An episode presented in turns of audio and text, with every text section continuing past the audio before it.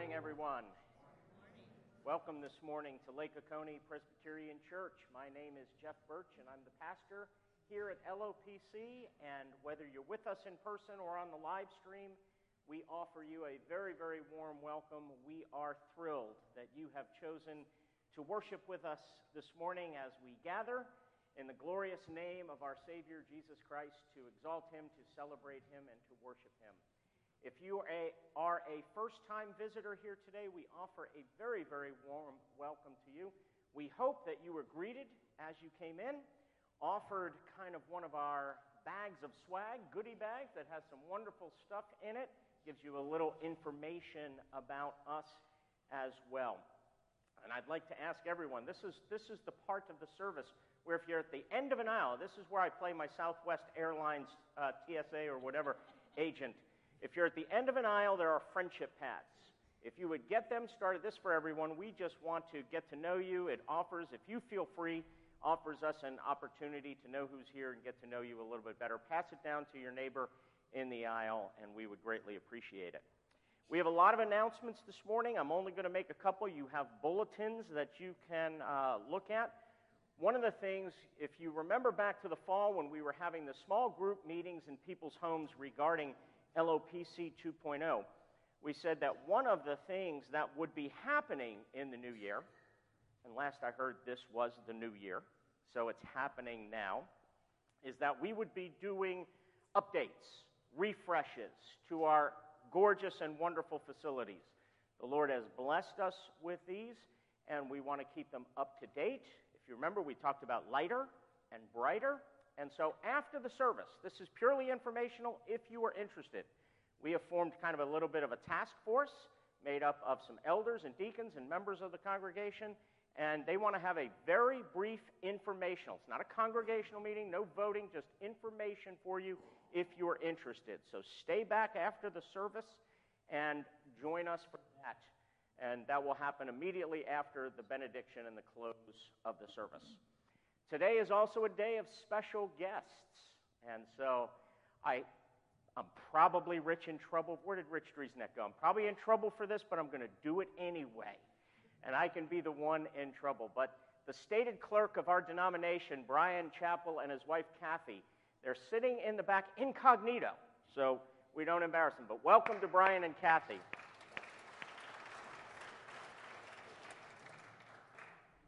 And then we have guest missionaries with us, Mark and Rahel Landrum, who serve in Sydney, Australia. In fact, I better be quiet because I'll be stealing their thunder.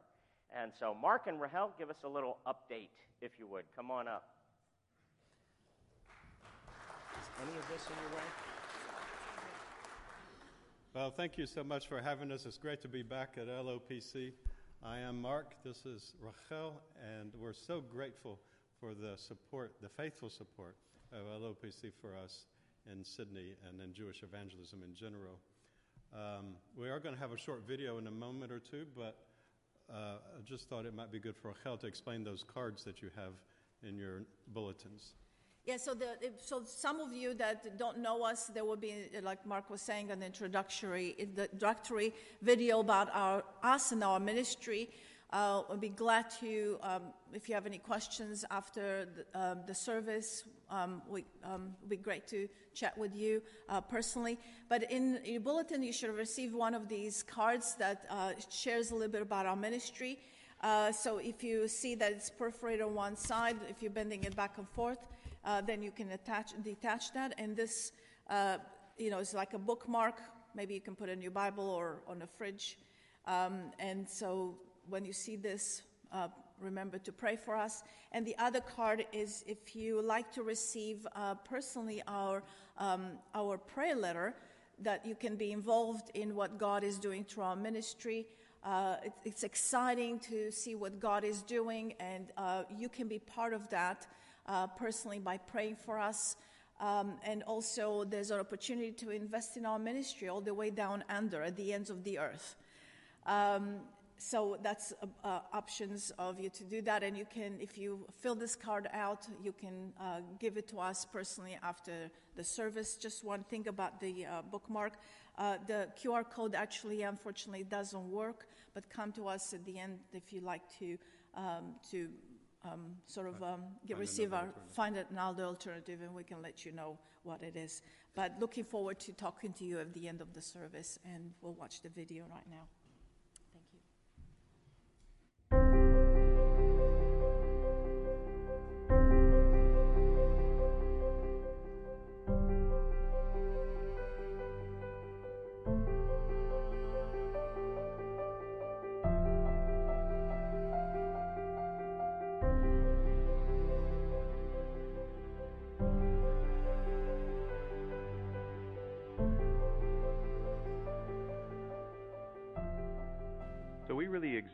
Jewish people become followers of Jesus, um, become part of the, the global church, really. So uh, we're very much a mission organization. We've been around for 175 years, so one of the oldest Jewish missions in the world, in fact. What people fail to um, realize is that we are an unreached people group, Jewish people. Less than 0.01% of Jewish people in the world actually embrace Jesus as Lord and Messiah. So uh, our need is great to um, have the Great Commission brought back to us. There are approximately 110,000 Jewish people in Australia. The majority live in Sydney and Melbourne. Every one of them needs to know Jesus as their Messiah, and very few of them do. Outside of Israel, Australia has the highest number of Holocaust survivors per capita in the world. Rachel and I can relate to them as both of us are children of Holocaust survivors. My father, who was a Holocaust survivor from Romania, thought it's best for us to move to Israel. But looking back, we now realize the reason for the move was not only to escape anti Semitism, but for her whole family to uh, meet Jesus there. I personally became a believer at the age of 18, right before enlisting in the Israeli army. Later, I found myself compelled to share my faith so other Jewish people might know Jesus too. During the week, we focus on ministering to Jewish people 101. We also hold special evangelistic events as we celebrate Jewish holidays and focus on their connection to Jesus. On the weekends, we focus on speaking in churches about the Jewish roots of the faith. Our most popular presentation is called The Gospel in the Passover. The Jewish roots of the faith are important and relevant for all churches, whether or not they are located in Jewish areas. There's a priority given to Jewish evangelism in Scripture. The Apostle Paul said, For I'm not ashamed of the gospel, for it is the power of God for salvation to all who believe, to the Jew first, and also to the Gentile. This is God's heart. He gave the message of redemption to the Jewish people first, so they might be able to spread it to the rest of the world, which they did in the first century. But most Jewish people today think Jesus is for anyone else but for them. Some Christians think that way too but it's not the Bible's way. Jewish people need Jesus in order to be saved. So we need to bring the message back to the original messengers. That's why I think Jewish evangelism should be something every Christian person takes interest in and helps in some way by praying for Jewish people, by witnessing to Jewish friends and neighbors, and by supporting a Jewish outreach organization like ours. We hope that you would consider supporting the work of international mission to Jewish people here in Australia. You can support this work in prayer, you can support it financially, and Mark and Rachel would greatly appreciate your personal support.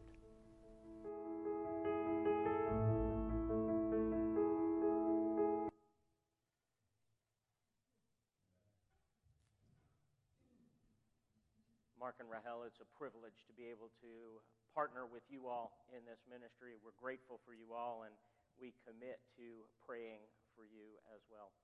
Friends, uh, what a joy it is to be in the presence of God as we worship Him this morning. Let's prepare our hearts as the prelude is played.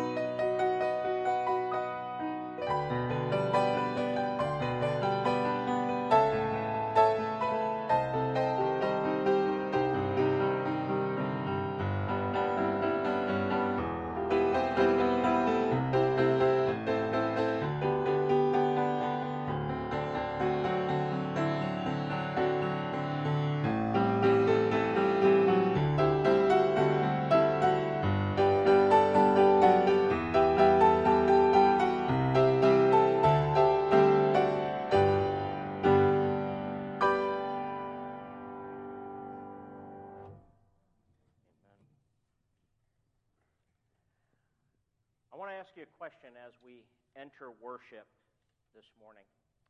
When you come to worship, what is it that you expect? Do we expect that maybe we're consumers and we're going to get a sense of peace, a sense of joy? Oh, it's fun to see my friends. It's good. All those things may happen. But may I kind of exhort or challenge us a little bit? Do we expect to be confronted by the living Almighty God, whose glory fills the earth? God is in our midst. Jesus himself is the great song leader, leading the congregation in praises, and we are here to declare the glory and the praises of the living God. Friends, hear the call to worship. I will bless the Lord at all times. His praise shall continually be in my mouth. My soul makes its boast in the Lord. Let the humble hear and be glad. Oh, magnify the Lord with me, and let us exalt his name together. Father, we praise you and thank you that you have called us together with one voice, one heart, and one mind to declare your glory, to bless you at all times, for your praise to continually be in our mouth, to make our boast in you. And we invoke your name to join with us this morning, that you would be here and pleased in our midst as we declare your glory. In Jesus' name, amen. Friends, let's stand and sing out together Holy, Holy, Holy.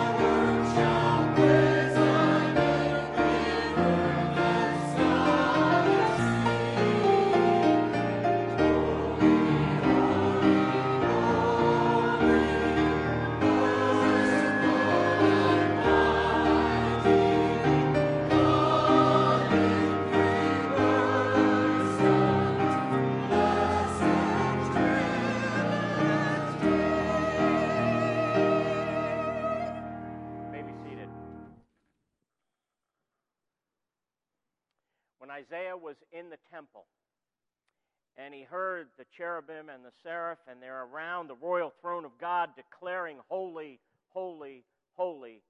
What was the very next thing that happened to him? he was struck. He said, Woe is me. I, have I am a sinful man. I'm a man of unclean lips, and I live among a people of unclean lips, and my eyes have seen the King, the Lord Almighty. One of the things we're doing in worship each and every Lord's Day is we are retelling the gospel story. And it begins with the holiness and the glory of God, which leads us to be confronted with our sin. James, speaking to the church, said, Draw near to God, and he will draw near to you. Cleanse your hands, you sinners, and purify your hearts, you double minded. Be wretched and mourn and weep. Let your laughter be turned to mourning and your joy to gloom. Humble yourselves before the Lord, and he will exalt you. Without expositing everything James is saying, one of the messages I take from this is don't be casual about your sin. Take it seriously. We were built for relationship with God, and we all live for ourselves. We all live and we try to save ourselves. We live autonomously. And so we live outside of God. But as we sang, Holy, Holy, Holy, would we sing? Merciful and mighty. Our God is full of mercy, and He's drawing us to Himself. Take a few moments, come clean with God, do business with God, engage with Him. Take your sin seriously, but oh, my friends, take the mercy of God even more seriously. Let's personally confess our sins, and then in a few moments, I will lead us in and we will confess our sins together. Let's pray.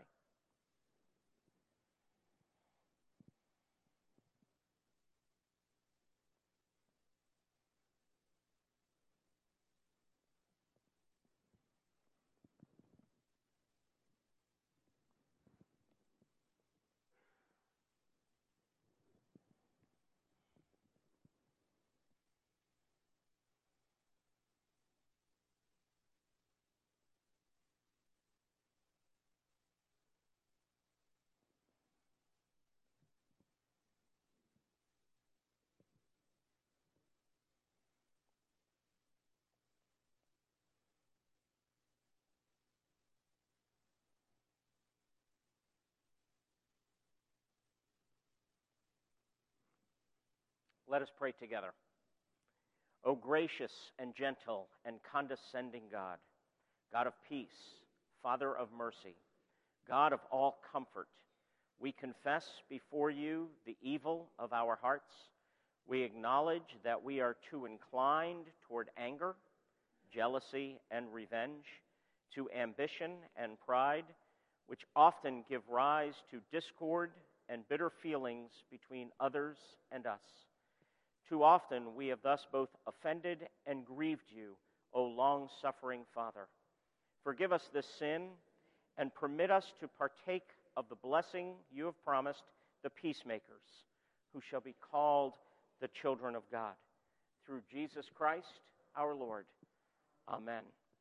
And friends, receive the assurance of pardon. John writes See what kind of love the Father has given to us, that we should be called children of God. And so we are. The reason why the world does not know us is that it did not know Him. Beloved, we are God's children now, and what we will be has not yet appeared. But we know that when He appears, we shall be like Him, because we shall see Him as He is. Friends, let's continue to worship, standing and singing together. How great is our God!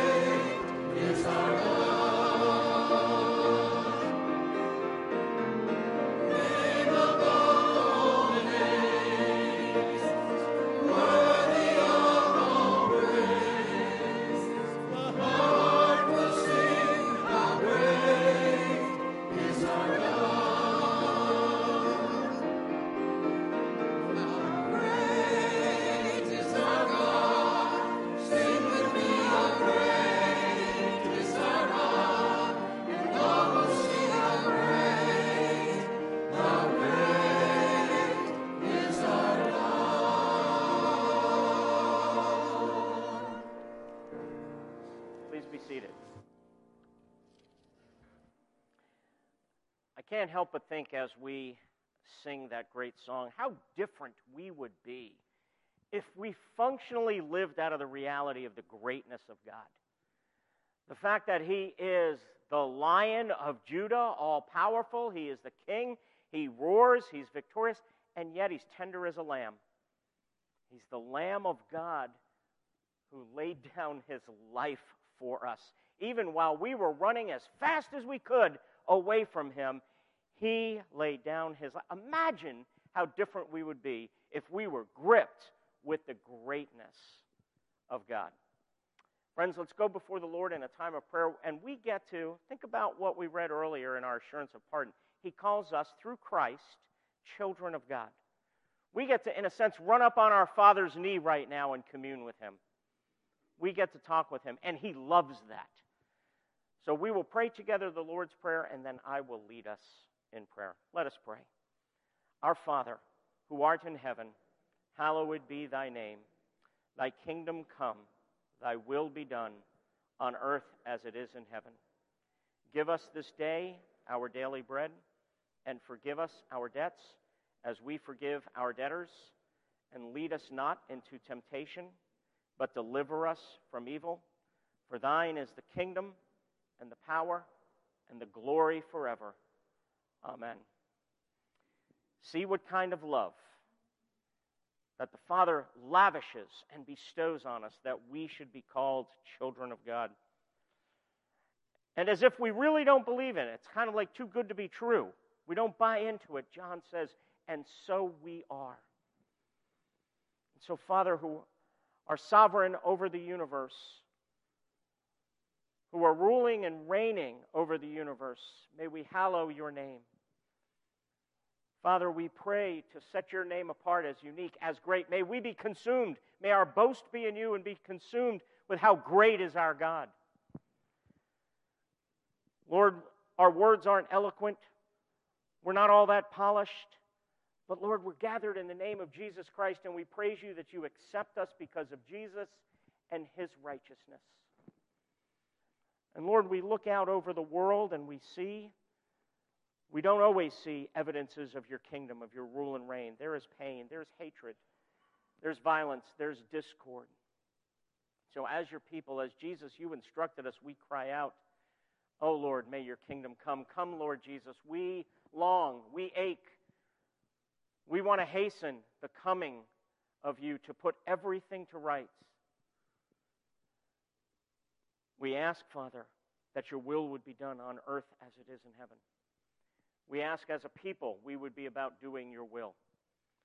We pray that we would wait upon you and listen to you. So, Father, I pray this morning for the leadership of the church. I pray for the elders and the deacons. I pray, Father, for the staff. I pray, Father, for ministry leaders, the women's ministry. I pray for all the ministries of the church and the small groups. I pray, Father, that we would be committed to doing your will, even when it's uncomfortable to us that we would trust you know best. We would trust in the Lord with all our hearts, and we would lean not on our own understanding. And Father, we pray for our daily bread. We pray for physical, spiritual, emotional, relational sustenance. This morning I lift up Mark and Rahel Landrum. I pray for their ministry in Australia amongst Jewish people. I pray, Father, that you give them their daily bread. I pray for their support, their partnerships. I pray, Father, for them to be encouraged spiritually and relationally, to know that there is a base of people praying for them as they are about sharing the good news of Jesus, the Jewish Messiah. Lord, I pray for their marriage. I pray for their family. I pray that you would sustain and be with them. And Father, I pray for us as a people that we would be a gracious and forgiving people because we have a gracious and forgiving God. Forgive us that we are about so many other things sometimes, trying to make a name for ourselves, trying to prove our own worth, trying to prove we're right. We act like we're better than others when, Lord, we are at best beggars telling other beggars where to find bread. So, Lord, may we be a gracious and holy people Protect us from temptation. Protect us from ourselves. Protect us from the world. Protect us from the evil one. And Father, as we continue to worship in song, as in praise, in confession, in communion, in prayer, Lord, may you, we recognize, we acknowledge that yours and yours alone is the kingdom, the power, and the glory forever. We pray in Jesus' name. Amen. Praise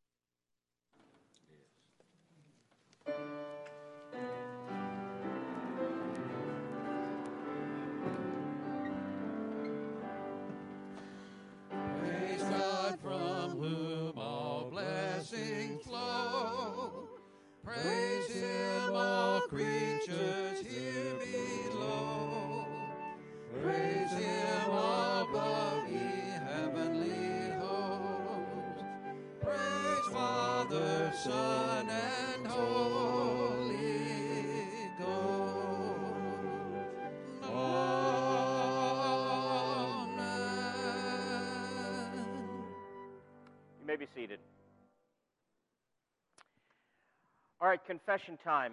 I have to admit, as we are continuing in our study of Paul's letter to the Romans, I feel a bit overwhelmed this morning. We are in probably one of the most difficult, theologically dense, theologically pregnant, and hardest portions of Paul's letter to grasp and understand. So I don't know if it's just I'm not all that smart, or I'd like to pretend I'm humble, but I really am not sure I believe that. Uh, this is one of those where I'm gripped by my conscience that I have to preach the whole counsel of God. Although everything in me wants to go, can we turn instead to John 3:16 for God so loved the world? Either that or have Mark Landrum come up and preach this sermon for me, but he's already declined my offer in, in terms of that. But we are looking this. Let me remind you, especially if you're visiting today, not kind of caught up with what we're doing. We are going through, talk about ambitious. We're going through Paul's letter to the Romans, and because I didn't want to do it the way the great preacher uh, David Martyn Lloyd Jones did it, take eight years to do it, we're doing it kind of in four different mini series. And let me remind you what Romans is all about. Paul, at heart, is a missionary. He's an evangelist. He's going about the Mediterranean world, the ancient world, wanting to. That's why we saw it in the video. Romans 1:16. I'm not ashamed of the gospel. That's part of Paul's heart. For it is the power of God to salvation to everyone who believes. To the Jew first. Remember that as we go through the text that we're going to look at this morning. To the Jew first. That is still God's plan. And then to the Gentile. So Rome is the capital city of the empire, very cosmopolitan, very culturally, racially diverse. And Paul is wanting to change his base of operations. He's been living in ministry in Antioch, and he's wanting to go westward. The end of the book of Romans will say as far west as Spain. And he wants to change his base of operations. He wants to make it out of the center of the empire, Rome.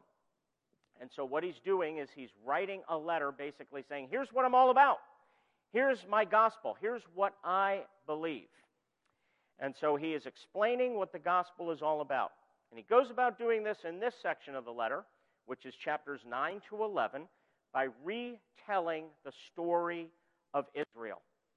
So we have to remember the big picture context when we look at this little section is Paul is basically saying, here's biblical history. Like a child in a car seat looking backwards, Paul is saying you can only know where you are by seeing where you have come from. And so, here in this passage, Romans chapter 9, verse 30 to chapter 10, verse 4, he's basically standing back and asking, Where have we got in the story so far? And the passage answers that question. So, friends, let's read the text together. If you have Bibles, I'd invite you to turn. I'm going to read from Romans chapter 9, verse 30 to chapter 10, verse 4. Friends, hear the word of the Lord. Paul writes, What shall we say then? That Gentiles who did not pursue righteousness have attained it? That is a righteousness that is by faith. But that Israel, who pursued a law that would lead to righteousness, did not succeed in reaching that law. Why? Because they did not pursue it by faith, but as if it were based on works. They have stumbled over the stumbling stone. As it is written, Behold, I am laying in Zion a stone of stumbling and a rock of offense. And whoever believes in him will not be put to shame. Brothers, my heart's desire and prayer to God for them is that they may be saved. For I bear them witness that they have a zeal for God, but not according to knowledge for being ignorant of the righteousness of God and seeking to establish their own, they did not submit to God's righteousness. For Christ is the end of the law for righteousness to everyone who believes. Would you pray with me? The grass withers, the flower fades, but the word of our Lord stands forever. Father, we praise you that your word is living and active, sharper than any double edged sword. I pray now that whether it's me as the deliverer of your word or us hearing it, you would open our hearts to hear what you have to say to us. That, Holy Spirit, you would be our teacher. And that the eyes of our hearts would see the glory and the hope that is in Christ Jesus our Lord, in whose name we pray. Amen. Years ago, I read an account, a story of a woman who had attended a Bible conference. It was a conference called a Sonship Week, which was basically a discipleship conference that was hosted by what was then called World Harvest Mission. Today we know it as Serge. And this woman shared the following story. She writes, she says, When I was very young, my older sister was hanging up my father's white business shirts on the clothesline to dry.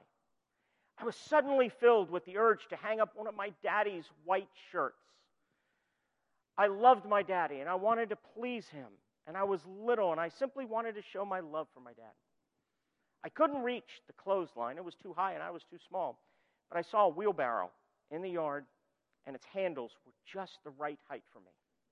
I didn't notice how rusty it was, and I rather joyfully pinned the wet shirt to the handles.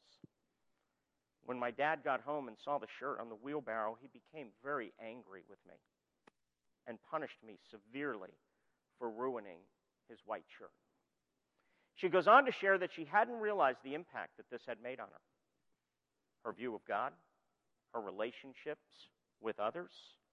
And so here she was at this conference, and she's hearing about the love of Jesus. She's hearing how through the gospel, through faith in Christ and his work for her on the cross, he loved her. He delighted in her. He cherished her. He treasured her. She was hearing about this concept of the righteousness of Jesus Christ that she could have, not by performing for it, but she could have this, which basically means let me define the big 64,000 theological terms a status before God as acceptable as right that is conferred upon us as a gift. And she's hearing about all of this. She's meeting with somebody who's basically mentoring her, counseling her, discipling her at the conference, and she's telling him about this memory of the shirt and her father, and saying that if God, her heavenly father, saw me standing next to the wheelbarrow with the ruined shirt on it, he would forget the shirt and just give me a hug. To which the counselor looked at her very tenderly and said, you still don't understand fully. God would not overlook the shirt. He would take it, he would put it on, and he would proudly wear it to work. And when someone commented on the rust marks, he would say, Let me tell you about my little girl and how much she loves me. Tears started coming down from her eyes. Amazing, overwhelming love. And all because of this thing in the text called righteousness. The standard of God, the justice of God. And it says in verse 4 of the text we're looking at this morning For Christ is the end, the goal, the telos, the purpose of the law for righteousness to everyone who believes.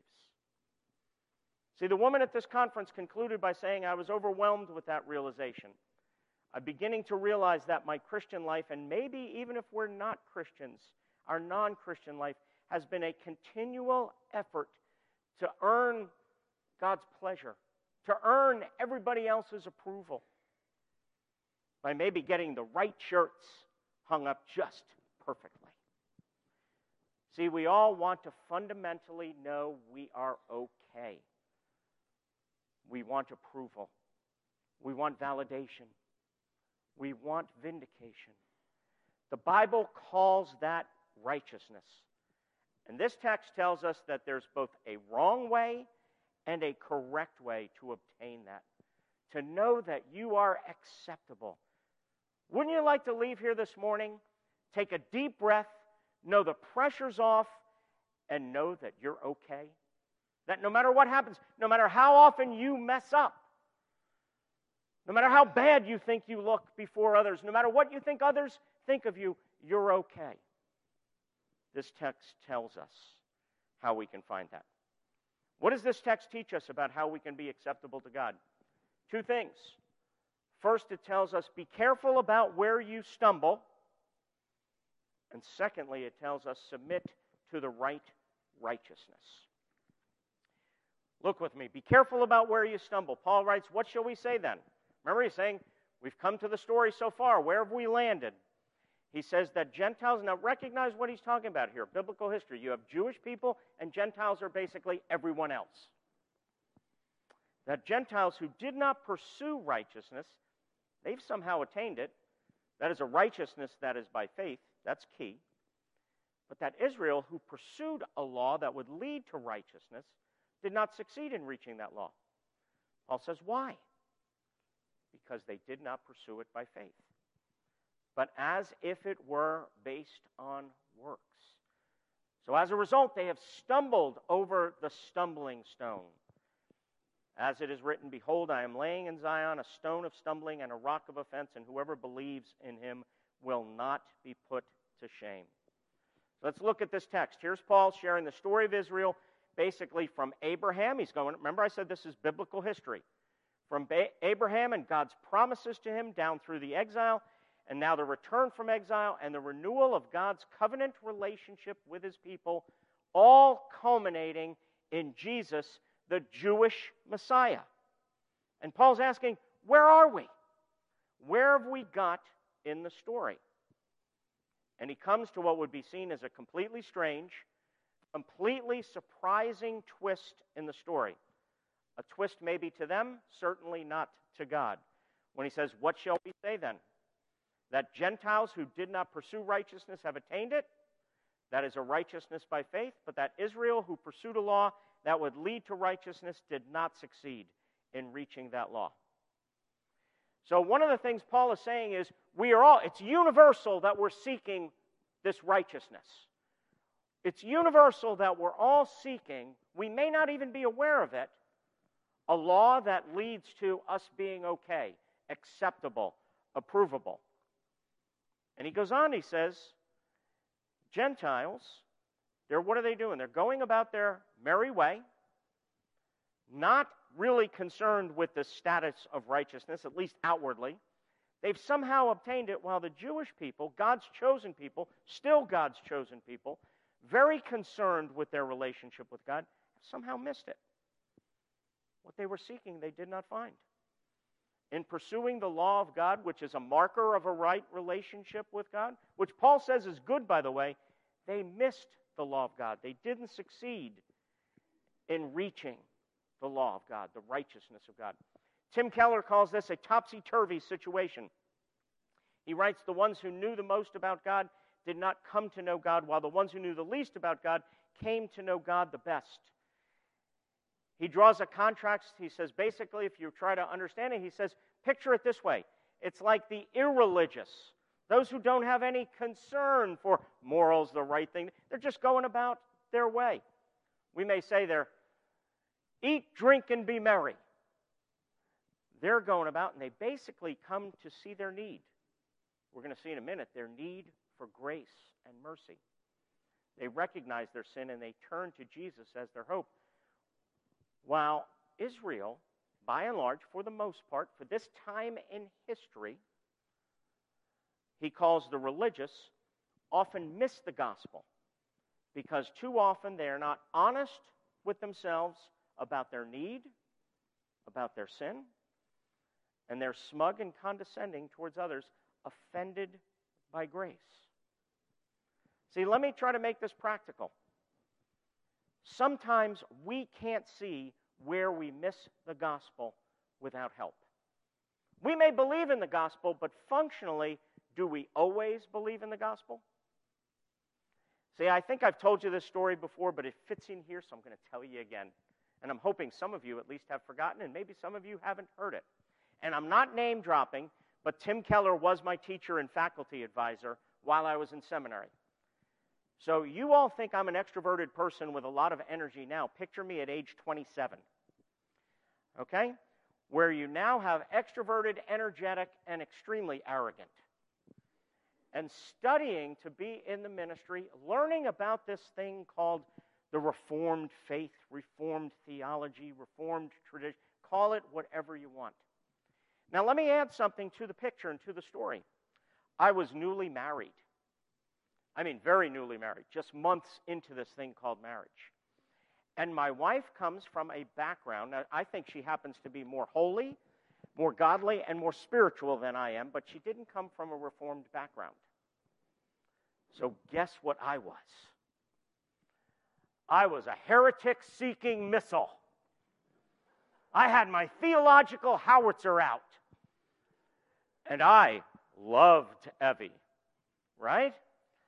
And she was the chief heretic in my household, so I thought. And so one day, I'm sitting in Tim Keller's van in the parking lot next door to Westminster Theological Seminary, where I went, and I'm going on and on about Tim, Evie's got to believe this. I can't believe she's not believing this Reformed theology. This is so great. She's got to believe. And I'm going on and on in my exuberant, arrogant youth. And he looks at me and he says, Do you enjoy being the Holy Spirit? Now, you can ask Evie. She says, I was a different sort of husband after that. But here's the point we all miss the gospel. In biblical history, Paul is showing how the Jewish people historically, certainly not every one of them, Paul himself was Jewish. Jesus was Jewish. All the writers of the New Testament, for the most part, were Jewish. But in history, for the most part, they missed the gospel. And guess what? All of us Gentiles, too, and even all of us who have been believers for 30, 40, 50, 60 years, we miss the gospel. Paul picks up in the text and he says, Why? Why do we miss the gospel? And he says here, because they did not pursue it by faith, but as if it were on works. It's like hardwired into us. If I perform, I will be accepted. If I achieve, I will be accepted. Come on now, be honest with me. How many of you have had the thought before? If I just have my daily devotion in the morning, I read my Bible and pray, God will bless me with a good day. That's pursuing the law of righteousness by works. I had what they call doctrinal righteousness, reformed theological righteousness. And I tried to overwhelm Evie with it. And then Paul, remember I said he's looking back at the story. Where have we got this far? He says they didn't pursue it by faith, but instead, as if it were based on works, he says, and he's quoting Isaiah 28 here, they have stumbled over the stumbling stone, as it is written, Behold, I am laying in Zion a stone of stumbling and a rock of offense. Friends, that stumbling stone is Jesus. Isaiah had prophesied, and now Paul is saying here has been God's plan all along that God would lay in Zion a stone, a rock, but that this stone would be a stone of stumbling, a rock of offense. And so I ask all of you we get offended by grace. Grace offends us. Are you offended by grace? See, grace tells us we can't pull ourselves up by the bootstraps that we don't have what it takes, that we are weak, that we are not good enough, we are not adequate or sufficient on our own. It offends our rugged individualism, our go get 'em spirit, our independence and autonomy. Grace says that we're needy and dependent.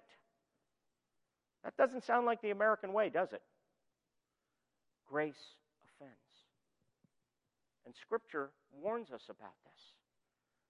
Jesus himself in the Sermon on the Mount gives this very sober, sober warning when he says, Not everyone who says to me, Lord, Lord, will enter the kingdom of heaven, but the one who does the will of my Father who is in heaven. Says, On that day, many will say to me, Lord, Lord, did we not prophesy in your name, and cast out demons in your name, and do many mighty works in your name? And then I will declare to them, I never knew you. Depart from me, you workers of lawlessness. Friends, be careful about where you stumble. Do you stumble over grace? Lord, did we, did we not prophesy, cast out demons, do mighty works? Lord, Lord, wasn't I a pastor, an elder, a deacon, a ministry leader? Don't I read my Bible every day? Don't I raise my children right? Don't I vote for the right person? Don't I give for the right causes? In the Gospel of John, the disciples asked Jesus, What can we do to perform the work of God? Jesus said, This is the work of God, that you believe in the one he has sent. Be careful over the stumbling stone. Do you stumble over the stumbling zone, stone? Second, look now at chapter 10, beginning at verse 1. Submit to the right righteousness. And Paul begins, and like he did at the beginning of chapter 9, this shows Paul's missionary heart. This shows that the gospel is the power of God first to the Jew, because listen to Paul's heart and his prayer. Brothers, my heart's desire and prayer to God for them is that they may be saved. Does that sound like a Stoic theologian to you? Listen to that evangelistic, missional passion. Do we share that passion in praying for our non Christian family members, our non Christian friends, those in our community who are without hope and lost. Paul's crying out, My heart's desire, my prayer to God for them. I'm a fellow Jewish person, and I'm praying for my kinsmen that they may be saved. He says, For I bear them witness that they have a zeal for God, but a misplaced zeal, not according to knowledge. For being ignorant of the righteousness of God, this gift righteousness, and seeking to establish their own, they did not submit to God's righteousness. For Christ is the end of the law for righteousness to everyone who believes. Remember, I said we're looking back and we have to see this as biblical history. We need to recognize God's plan was always for Israel to be his people. But what does it mean to be the chosen people of God? Biblically. Not politically or anything like, like that. Biblically, what does it mean? And it goes back to God's covenant with Abraham, his relationship with Abraham, all the way back to Genesis chapter 12, verse 3, where God said, All nations, that's all the Gent, that's Jews and Gentiles alike, all nations, the world would be blessed or saved through Israel. In other words, Israel's vocation, Israel's mission, the point of calling Israel biblically was that they would be the bearer of the salvation of salvation for the world. Of course, only one problem. They're in the same boat with us called the boat of sin. They have the same issue we do, for all have sinned and fallen short of the glory of God. Jew and Gentile alike. Human being, if you're a human being, You've sinned and fallen short of the glory of God. So, how can you be the bearer of salvation to the world if you've got this sin problem? The sin problem has to be dealt with. And that is, as one commentator put it, Israel could only if, like Jesus himself, be cast away so that the world might be redeemed. Here's where the history of Israel is going. Verse 4 says, For Christ is the end of the law. That means Christ is the goal of all of this. See, only if there is a faithful Israel and a faithful Israelite, who is Jesus, who stood in the place of Jew and Gentile alike, substituted himself so that the curse for the law fell on him. Everything that the law leading to righteousness said had to happen, all of the justice of God, all of the wrath of God fell on Jesus. And Jesus also fulfilled the law. So that all of the righteousness of God, all of it, could be conferred on those who believe in Jesus as a gift. Righteousness is a status. See, this doesn't abrogate the law. As verse 4 says, Christ is the end of the law. He's the goal of the law. He's where everything was moving for righteousness to everyone who believes. Friends, think about this. Righteousness means being acceptable, being approvable, being okay, is available and accessible for everyone who believes. Jew and Gentile alike, meaning everyone.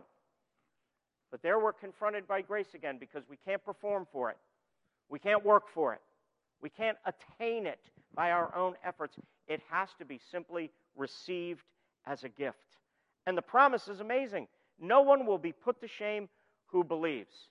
This seems so counterintuitive to our brains. Everything in my mind goes, if I preach a good sermon, I'm a little more okay. If I preach a dog, I deserve rejection. Whereas the gospel says Jesus was righteous, Jesus was perfect, Jesus was acceptable, and God gives us that as a gift. Does it feel counterintuitive to your heart? Because it sure feels counterintuitive to my heart. Let's at least have some spiritual, intellectual humility and admit we all struggle with this. This is a universal struggle. We all want to establish our own acceptability, our own being adequate, our own being good enough. I mean, think about this. If you're a student, you might be feeling the pressure of getting good grades, getting into the right college. If you're a young parent, a young mom or dad, you might be feeling the weight or insecurity of raising children in a dangerous world. Will they turn out right? Will they be okay? If you're in the business world, you might be feeling all the pressure to achieve, to climb the ladder so you can retire one day with a sufficient income, hopefully not too many regrets. If you're retired, you knew I would get to you, didn't you? If you were retired, you might be looking back at your life and wondering where did it all go? Did your life count?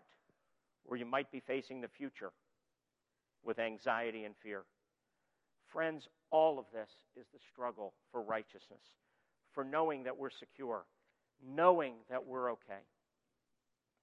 One of my favorite theologians is a man by the name of Richard Lovelace, and he said, We all automatically gravitate toward the assumption that we are justified by our level of sanctification. We start each day with our personal security resting not on the accepting love of God and the sacrifice of Christ, but on our present feelings or recent achievements. And since these arguments will not quiet the human conscience, we are inevitably moved to a self righteousness which falsifies the record to achieve a sense of peace. J.B. Phillips wrote a paraphrase of a translation of the New Testament. He translated Romans 10:4 this way. He said Christ means the end of the struggle for righteousness. Friends, what if in our lives Christ really was the end of the struggle? What if repentance for us really looked like quitting striving? Quitting struggling fun- functionally for perfection, for achievement, for reputation. What will they think of me? For glory, for acceptance, for worth, for validation. The good news is Jesus is all of that for us. He has become for us wisdom from God. Our righteousness, sanctification, and redemption. He is enough.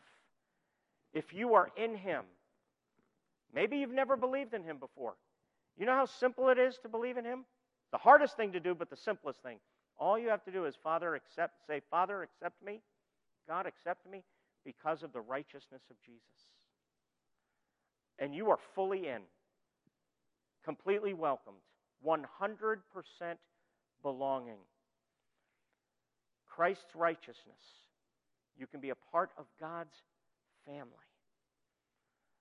And friends, we don't have to struggle so much. At least we don't have to struggle for acceptance. I think our biggest prayer each day should be or ought to be Lord God, help me remember my acceptance in Christ. Let Christ be the end of the struggle. Lord, I pray that for myself and I pray that for all my friends. I pray that you would be the end of the struggle. The gospel is the power of God for salvation to everyone who believes, first for the Jew and then for the Gentile. Lord, my heart's desire is that everyone here in this room would trust that simple message, would believe that and be welcomed into your family. Lord, and I pray for Lake Oconee to be flooded with that message of grace. I pray that for the Jewish believers in Melbourne and Sydney, Australia. I pray that for the world. We ask this in Jesus' name. Amen. Let's stand and close our service singing Nothing But the Blood of Jesus.